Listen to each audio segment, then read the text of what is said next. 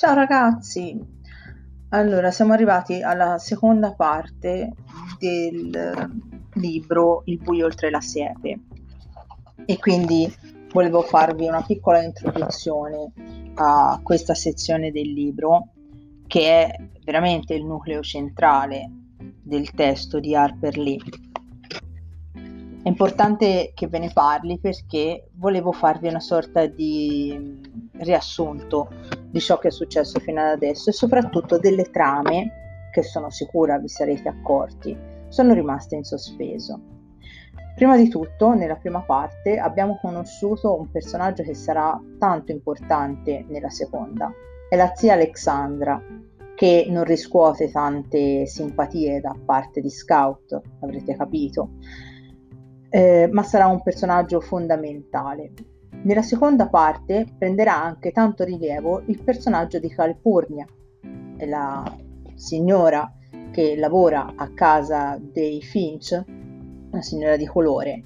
che vedrete sarà tanto importante per la formazione morale di eh, Scout, perché è una donna che non ha peli sulla lingua, perché è una donna che dice le cose come stanno e perché è una donna che insegnerà anche in maniera crudele ma in maniera estremamente efficace eh, cosa è giusto e cosa è sbagliato eh, a, a Scout. Abbiamo scoperto un aspetto nuovo del babbo di Atticus Finch,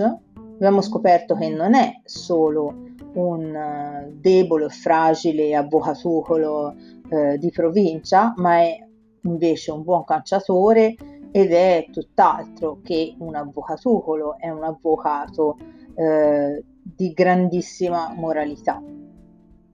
E tanto prenderà a risalto proprio il caso che ehm, Atticus Finch ha deciso di eh, sostenere.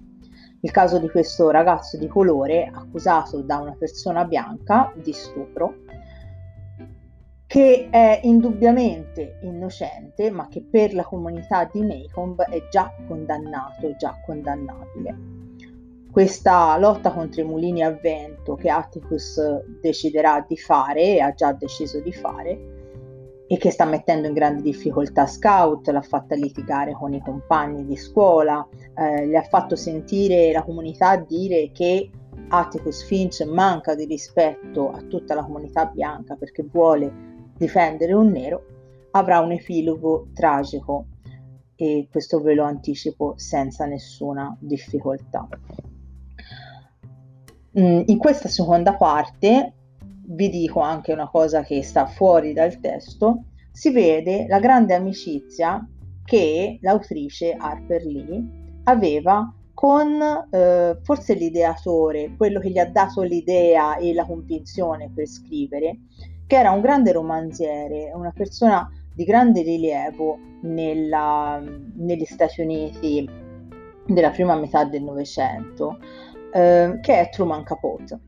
Truman Capote era un autore di gialli legali, quindi il suo eh, personaggio principale era un avvocato e quindi eh, da questa parte, in questa seconda parte, eh, si vedrà come Harper Lee eh, si avvicina allo stile di Truman Capote ehm, e addirittura in alcuni passi devo dire lo supera eh, perché è molto più vivace la sua scrittura e poi il punto di vista eh, preso da, da, parte di una bambina ovviamente aiuta a snellire tutto e a rendere tutto molto vivace. Eh, però la parte, la seconda parte è comunque una parte più legale, eh? quindi ci, si comincerà veramente a parlare di aule di tribunali, eh, di avvocati e di cose da grandi, ecco, di, di cose da grandi che Scout imparerà a eh, gestire oppure gestirà proprio perché sarà in grado di gestirle proprio perché è una bambina e quindi con l'innocenza e con la eh, sua rettitudine morale, che è quella che Atticus stima così tanto, riuscirà a smontare tante ipocrisie dei grandi. Io vi lascio alla lettura del dodicesimo capitolo e all'inizio della seconda parte. Ciao a tutti!